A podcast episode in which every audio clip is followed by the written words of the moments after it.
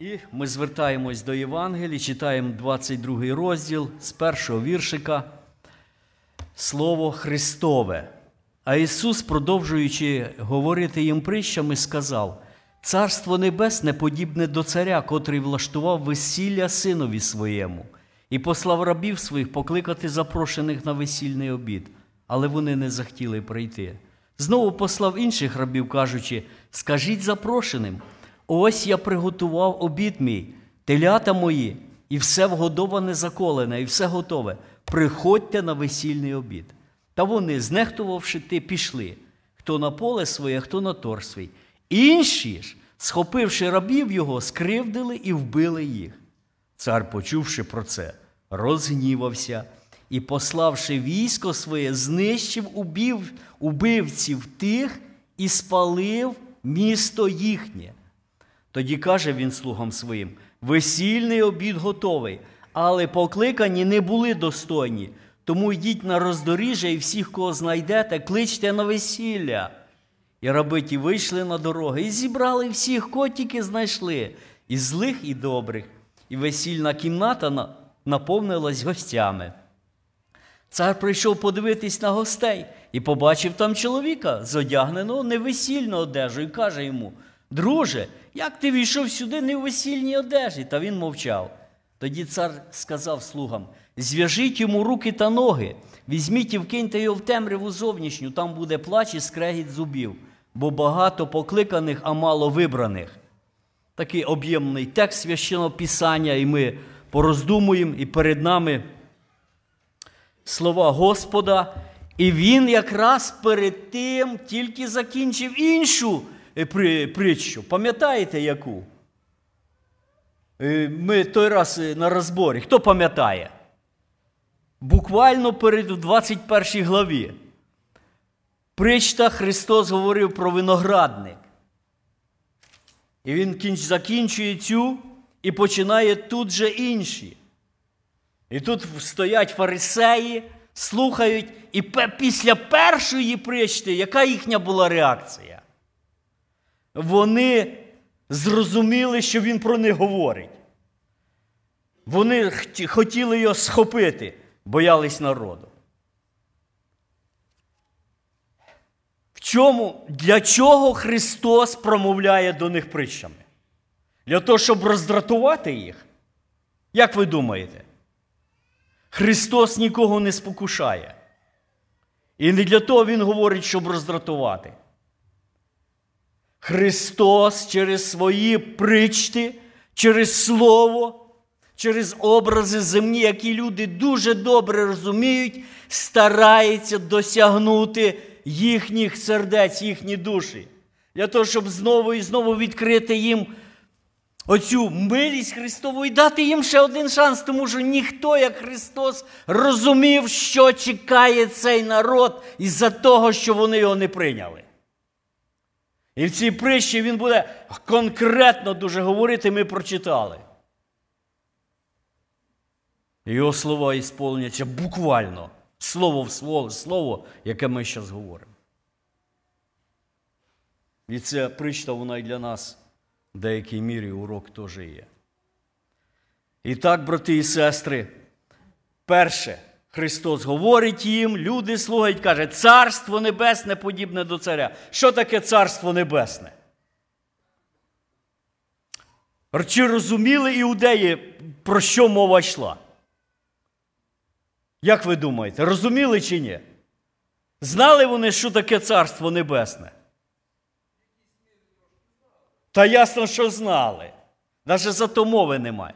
Діло в тому, що вони часто євреї напряму не говорили по імені Бога в молитві. Вони заміняли словами. І часто єврейські молитви починалися з того о небо. Я навіть чув, що інколи вже і наші так люди інколи моляться. Знаєте, чи в поезіях згадується о небо. Ви ви самі чули, так же ж? Люди розуміли, що небо це територія Бога. І вони імення Бога дуже боялися, і вони взивали до неба. Небесне царство це Божа територія. Це сам Бог, який царствує. І ми іншими словами можемо сказати так: Боже спасіння подібне до царя. Чи Божий замисел для Ізраїля подібний до царя. Божі думки подібні до царя. Ісус Христос відкриває, Він каже, Царство Небесне.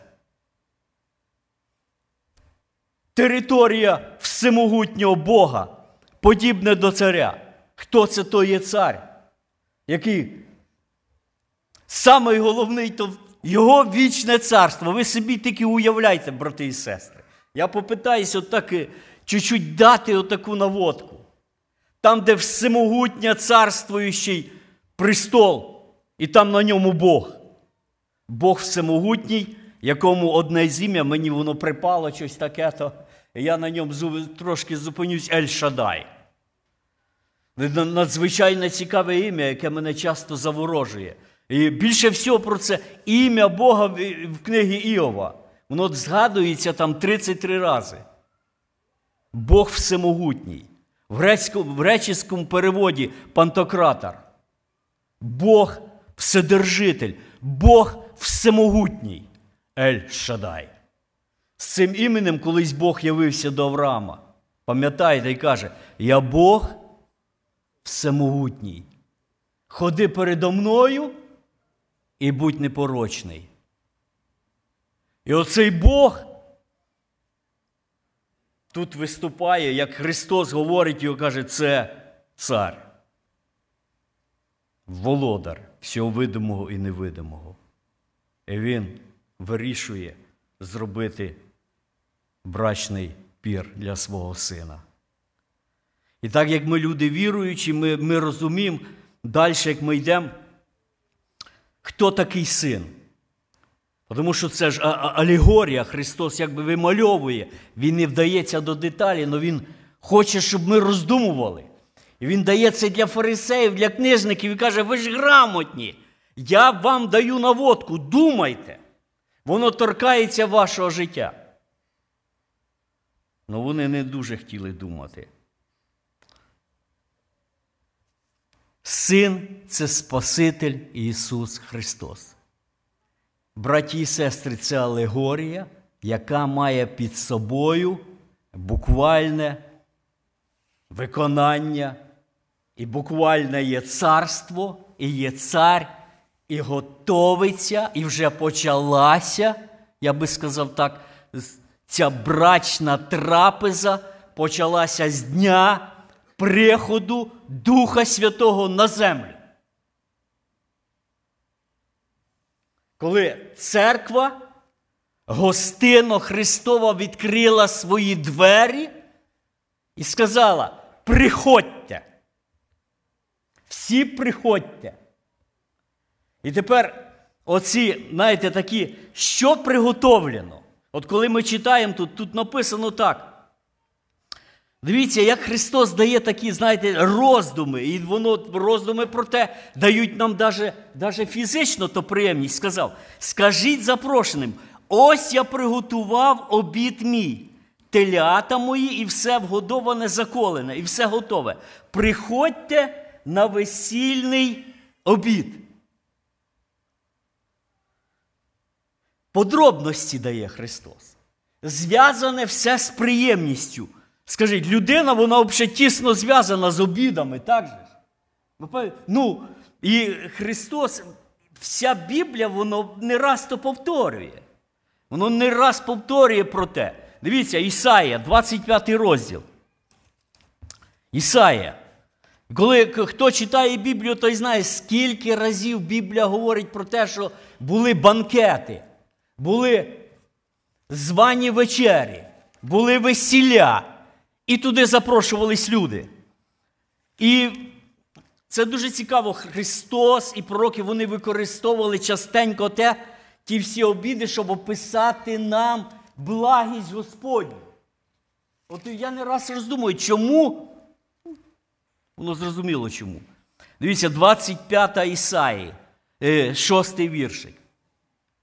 І зробить Господь Саваоф нове ім'я з'являється.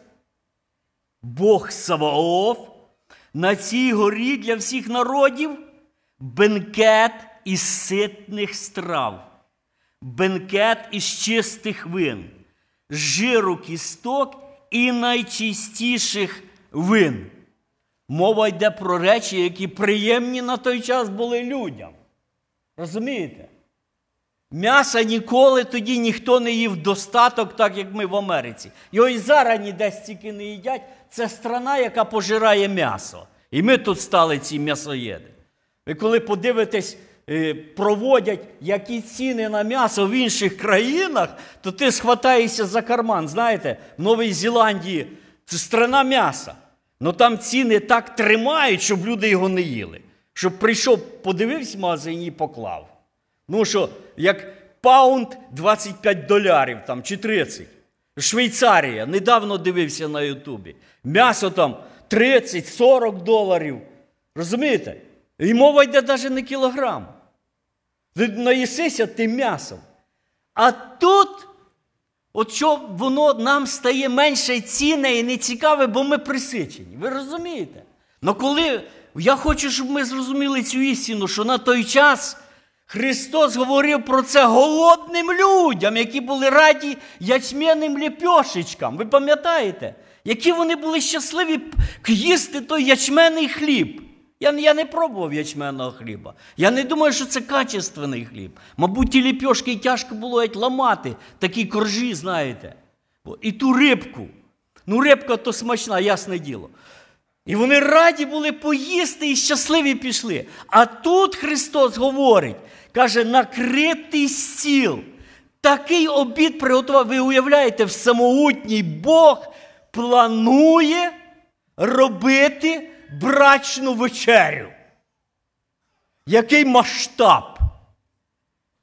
Коли ми дивимося тут, як роблять багаті люди для своїх дітей, я дивився, як Трамп свою дочку віддавав замуж. Воно ж тут все знімають і. І там ті арки з цвітів такі, знаєте, що то я не знаю, скільки сотень там тисяч квіток, все то пішло. Одна та арка, мабуть, з мільйон коштує. Ти думаєш, все, в людей є гроші, вони мають силу. Яку має силу Бог, щоб приготувати брачну вечерю для свого сина?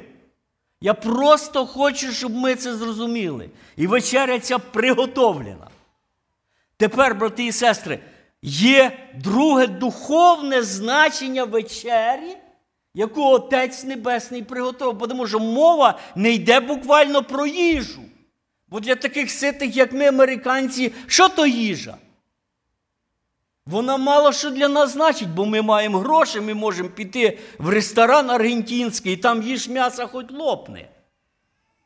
Тобі постійно будуть нести і нести і нести те м'ясо. Ти один заплатив і можеш цілий день його їсти, якщо ти не лопнеш там. То я, мова йде про більше те, що насичує душу. Ви розумієте, брати і сестри? І я просто хотів би, щоб ми подумали, і де є таке питання, що входить оцей приготовлений обід, який цар робить для всіх званих. Що туди входить в духовному смислі? Браті і сестри. От перше, що б ви ставили? Радість. Якраз таки римлянам 14. Царство Боже що? Не їжа питво. Чудово. Радість, мир. Спо... Да, я я зараз прочитаю, бо я щось підзабув. Добре, що брат Льоня. Римлянам 14 розділ. Нагадаю.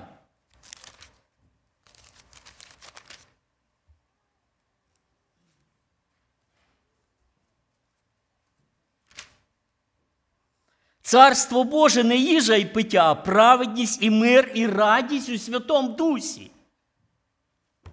Прощення гріхів. За ним йде праведність. Яка праведність? Це дуже важливо, брати і сестри. Це, Бо ми торкнемося тут праведності. Кінчається ця, знаєте, праведністю той, грязними тряпками. Христова праведність прощення, мир з Богом, Христова жертва. Коли ми кажемо, от Він каже, «Е, вгодоване заколене. Для того, щоб людина туди прийшла, і брат от говорив, що благодать вона безкоштовна, вона безкоштовна для нас, але хтось за ту благодать заплатив величезну ціну. І те теля було заколоте агнець. Для того, щоб ми могли вільно входити в це царство за ті банкетні столи. І мені зразу на пам'ять от зараз приходить той таке ім'я тяжко вимов, Мемфіфосій. По-українськи його взагалі не вимовиш, да, Віктор? От. Пам'ятаєте, хто то такий був? Пам'ятаєте? Я хочу, щоб нагадали, щоб могли сьогодні подякувати, тому що він був каліка на дві ноги. І він зовсім не розраховував на той сіл, що його буде чекати в Давіда. Давід каже: є тут хто із дома. Іонафана, є, каже, калічка. Його несуть в ту палату. Він думає, що його казнити будуть, бо він, знаєте, останній з дома Саулова, а вони вносять його. І на почетне місце біля царя.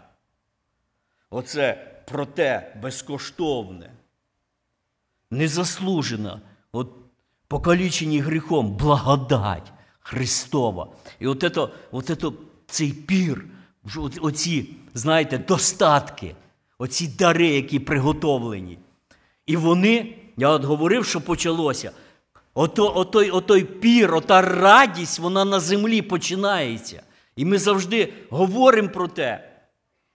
І ми те ощущаємо. А якщо хтось перестав ощущати ту радість в зібраннях, значить, щось з духом непорядки, треба каятись, просити в Господа милість, щоб він вернув втрачену радість спасіння.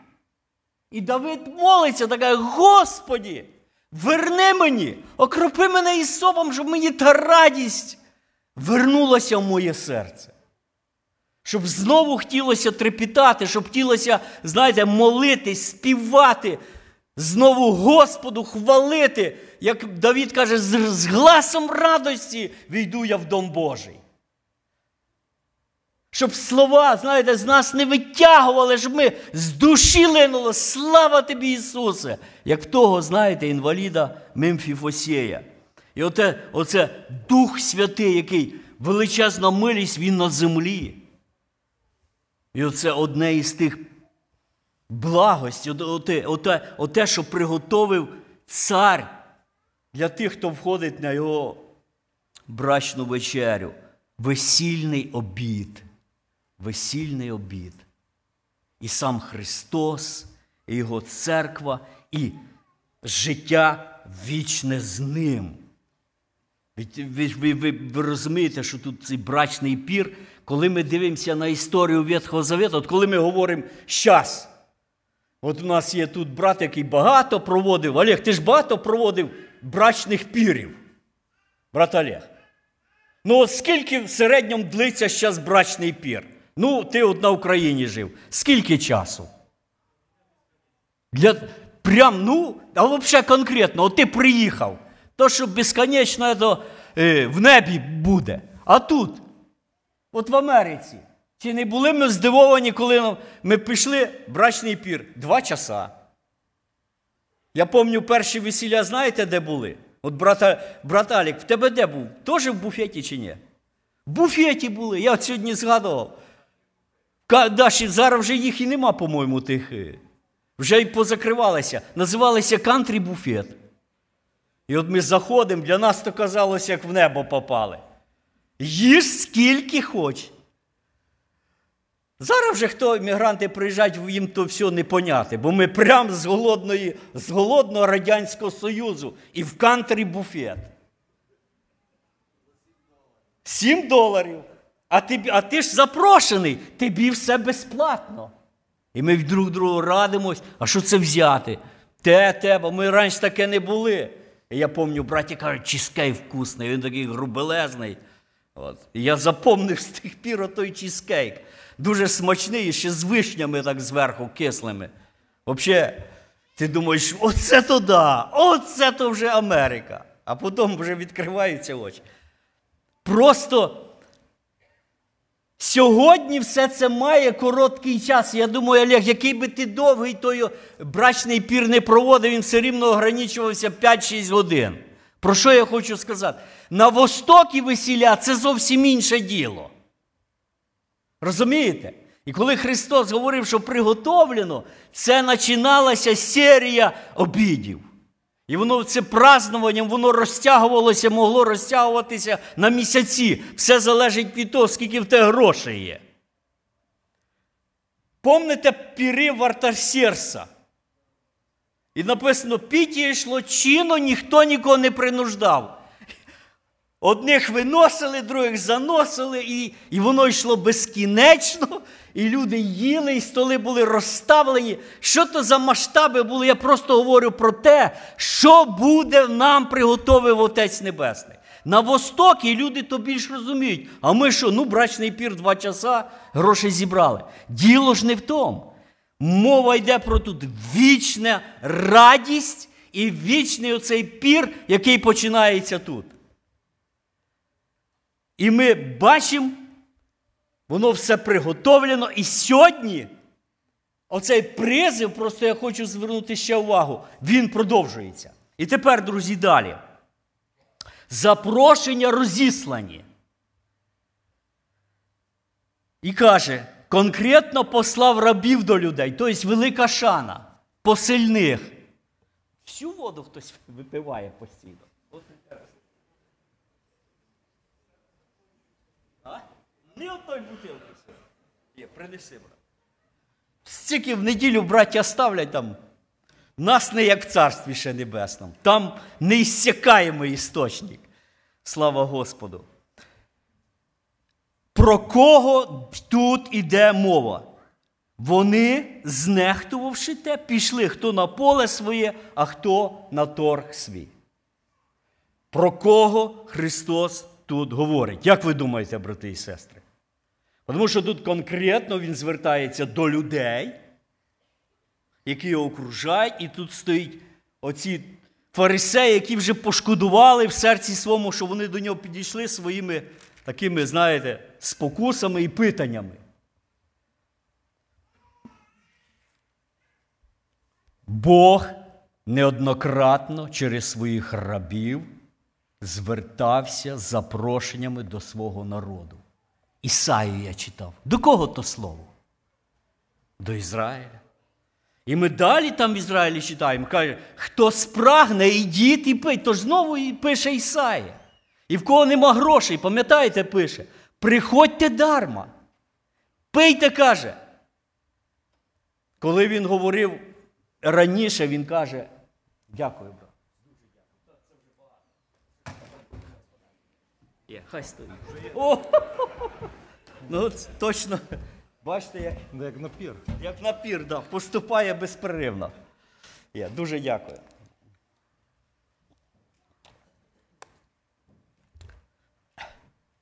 Бог говорить постійно до свого народу. Ізраїль назв... назвався, і Бог його вибрав. І всі ці, от брат якраз перед зібранням підійшов в гість і каже: от хорошо, коли ми робимо, і дякуємо, розуміючи, від кого милість Господа. Так як для Ізраїля, брат, ви ж говорили, так в второзаконі він про то говорив: ти війдеш в землю, пам'ятай. Що вони пам'ятали? Що вони робили слугами, яких посилав до них Господь? Доля пророків в Ізраїлі. То ще до, да, ще до того спочатку нехтували і не хотіли слухати. Просто ігнорували. Просто ігнорували. І їхній голос не доходив. Друга, і ви знаєте, коли нехтували, гніву не було. От я дуже детально, так я кожен ранок перечитував цю главу, якщо на роботу і роздумував. І я замітив, що перша люди знехтували, гніву ще не було. Ну, думає Господь, хазяїн. Ну, щось недопоняли. Люди зайняті. Знаєте, тут написано, що перші люди вони зайняті. От якраз таки той час, коли не треба було займатись. Бо каже, пам'ятай, війдеш в землю, будеш робити. Є речі, коли ти не маєш права робити. Ви пам'ятаєте, скільки разів в рік повинен мужеський пол залишати все і йти в Єрусалим? Три рази в рік. Що це багато? Якщо ти подумаєш на це, що це багато? Сьомий рік. Цілий рік отпуск. Ви уявляєте собі? От ви в Америці робите. Доходить сьомий рік і вам кажуть, вам за цей рік заплачено. Ви вже наперед заробили. У вас повні закрома, у вас сейвінг є на цей рік. Візьміть рік отпуска. А ви кажете, ні. Інтересно, якби зараз да, ми поступили. Чи так само, як Ізраїль. Перестали вони брати той отпуск. Перестали відпускати своїх рабів. Оце, оце вся історія тут, брати і сестри, знехтували. Знехтували Божими заповідями, Божими слугами, які говорили їм, Божими посланниками. А далі накопичення йде. Страшні речі стоять. Дивіться. Це це все Христос говорить, це трагедія. Це ота історія кровава, яка в цих строчках. Вони кажуть, інші, схопивши рабів, його скривдили і вбили їх. Ви пам'ятаєте царя Манасію? Що він зробив? Як про нього говорить Біблія? Що він зробив? Наповнив Віктор голосніше. Кров'ю Єрусалим. Чиєю кров'ю, браття і сестри? Кров'ю святих людей. Кров'ю тих, хто Господа любив, кров'ю тих, хто йому говорив про Бога. Оце Єремію перечитував зовсім недавно. Така трагічна книга читати без сліз тяжко, коли вони, як вони над ним знущались, а він йде і знов говорить, і знов говорить. Вони його в яму, в багнюку. Ісаю пророка перепиляли. Так кажуть історично, історичні книги. Скільки оцих трагедій, вбивств народ Божий вбивав посланників, які кликали до Бога на ту брачну вечерю, яка була для них приготовлена. І я хочу звернути увагу. Цар, почувши про це, розгнівався. Кров святих викликає гнів царя. Ми повинні про це пам'ятати. Кров святих пролита невинно викликає гнів царя. І ми подивимось далі, що трапляється, коли цар гнівається. Гнівається той, який має силу, яку ми не можемо уявити. Той, який створив світ, всесвіт. Галактики движуться по його погляду, по Його слову створений світ. Він гнівається. І він каже: Я відомщу. Коли ми дивимося те, що проходить на Україні, Бог гнівається, коли вбивають його людей. І ми недавно оплакували оце брата пастора, служителя і його сина, які були замучені невинно русскими тими орками, чи як їх назвати, бо, знаєте, слово не повертається сказати нормально на тих людей. Нічогісінько не зробили. Замучені і викинуті геть, як на смітник. Бог каже, торкається вас, торкається зіниці. То ткніть себе пальцем в око і відчуйте. Що відчуває Бог, коли святих Його на землі вбивають? І, пославши військо своє, знищив убивць тих і спалив місто їхнє. Коли ми звернемось, скільки років пройшло до буквально виконання цих слів після того, як Христос сказав. Ми часто думаємо, що воно просто так. 70-й рік. 70-й рік. Я маленьку цитатку я не перевів на український, думаю, по-русски. Бог давно уже так, хто описує? Иосиф Флавий, бывший свидетелем разрушения Иерусалима, наглядно описал страшную картину. Когда в 70 году римский генерал Тит захватил Иерусалим, слушайте, он убил больше миллиона евреев, выбросил их тела за город, истребил много тысяч евреев по всей Палестине. Це, друзья, история. И дальше мы читаем.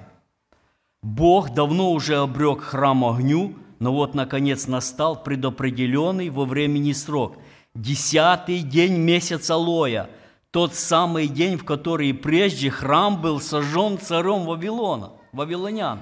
Один из воинов – не дожидаясь приказаний и не задумываясь о последствии подобного деяния, но подвигнутый некой божественной силой, хватает горящую головню и приподнятый вверх своим товарищам бросает внутрь золотой проем. Бросают ее внутрь сквозь золотой проем. При виде поднявшегося пламени евреи издали крик, отвечавший значению свершившегося – Теперь они теряли то, что так рьяно охранялось ими до сих пор. В то время как в храме разгорялся пожар, не было ни жалости к возрасту, ни уважения к званию детей и старцев, мирян и священников настигала одна и та же смерть. Император приказал разрушить остальной город и строить стены, но башни оставил нетронуты. Вот такая Отака історія, це цитата з Іосифа Флавія.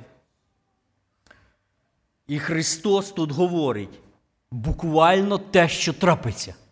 Розумієте? І воно так все відбулося, і ми тепер свідки того, що слова Христові, які Він говорить, вони справджуються. І те, що Христос сказав, воно буде скоро, то воно справдиться, друзі. І те, що Він сказав в об'явленні, воно справдиться. І оце, оці, оце докази в історії, що слово з Христових уст, воно просто так не виходить. Воно має дуже скоро все збутися. І ми дуже час скоро йде. Запрошення. Запрошення продовжується далі, і цар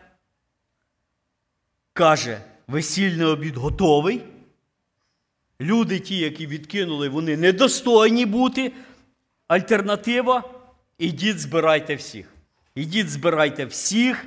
Вийшли на дороги, зібрали всіх, кого тільки знайшли, і злих і добрих весільна кімната наповнилася гостями. Я, Ми скорочуємо. Дуже в причтах, правда, є теж цікаво таке саме. Христос, якби просто почти що буквально цитує прийшли 9, 9 глава. Послала слуг своїх проголосити з міських висот. Хто нерозумний, завертай сюди, а Богому разом говорить: приходьте, їжте хліб мий, пийте вино, яке я змішала. Приготовлене все. І Христос говорить: приходьте, послані, продовжують справу. Але вже історія йде до інших людей. І хто ці інші люди? Ми зараз всі грамотні і знаємо, що це язичники. До них звернена проповідь Христа, і Він послав своїх рабів, апостолів, каже, йдіть, я зроблю вас ловцями людей. Вони спочатку ще думали, чи то йти, чи ні, поки їм євреї не надавали знов.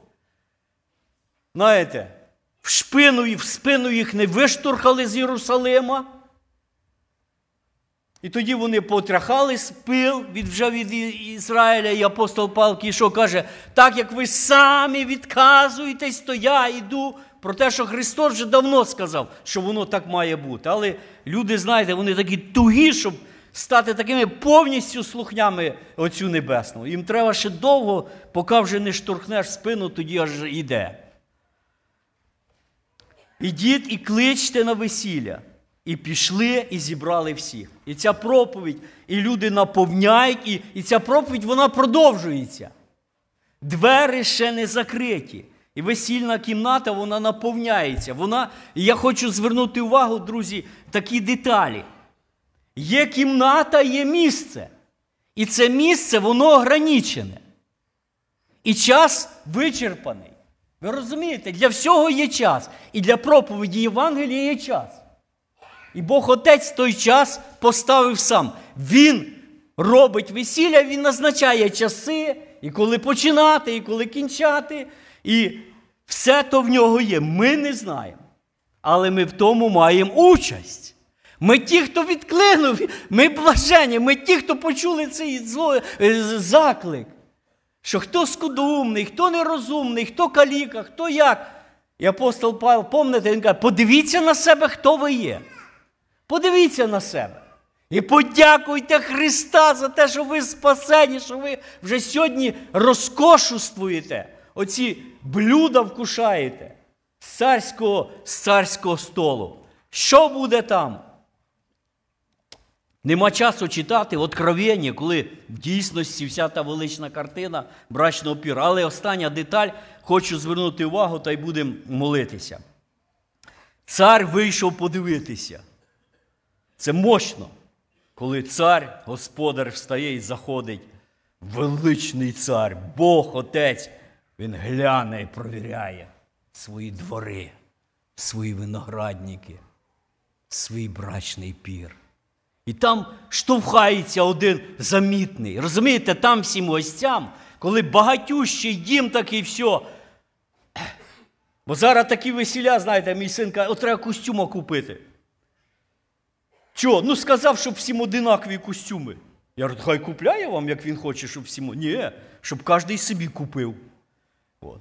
Летить в Ізраїль на весілля дружкувати, ціла група. Я кажу, що він вам платить? Ні, кожен сам собі купляє квитка. То ви що там грошей будете за їду самі платити? Е, розумієте? Там весілля, там дають, там там сокровище, це багатий цар. Він кожному дає спеціальну одежу. Христос ту одежу сам своїми руками готовив для нас. Одежа ж праведність святих. Христова праведність. Просто щоб коротше, е, я думаю, що ви тут згідні.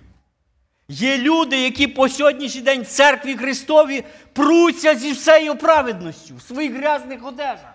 І не хочуть проповідувати Христа, не хочуть його признавати, все сидять в Ветхому Завіті і стараються зі всією силами показати, наскільки вони добрі і кращі за всіх. Оце про них мова, брати і сестри.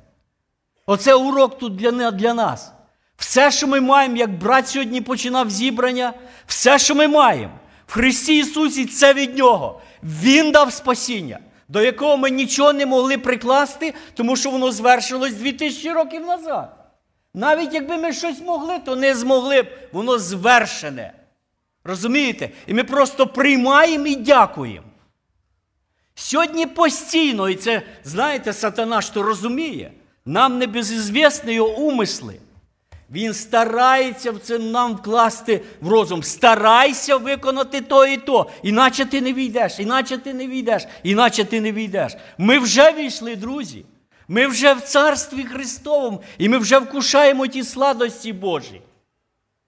Но коли ми стараємось і перед Господом ми хвалимось, подивись же, який я, який я святий. Я от Галі свої розказував, одна сестра там в нас молилась, як я жив в Азії, каже: Господі, а ні, вибачаюсь, це написав брат. Поет Савченко, у мене є книжка «Приміри для проповіді. Він таку історію своїй церкві написав. Каже, сестра молилась. Господі, я вже 50 років, каже, член церкви. Це тобі не шуточки, Господи. Ну, Радянський Союз, розумієте? От. Все, що в нас є, ми Христу. Ми йому дякуємо, що ми прийшли і будемо далі цю вістку розносити людям, тому що горе. І знаєте, на ту людину Христос Бог розсердився. Бог ревнує за свого сина. Ось я такий вивід роблю, друзі, з цього текста. Бог ревнує. І через це писання, ще другий псалом каже: Почануйте сина. В англійському перекладі цілуйте йому ноги, так як та жінка. Буде Бог, Отець задоволений. Що ми шануємо і славимо Його Сина. Слава йому, амінь. Амінь. Багато покликаних, мало вибраних. Все, помолимось.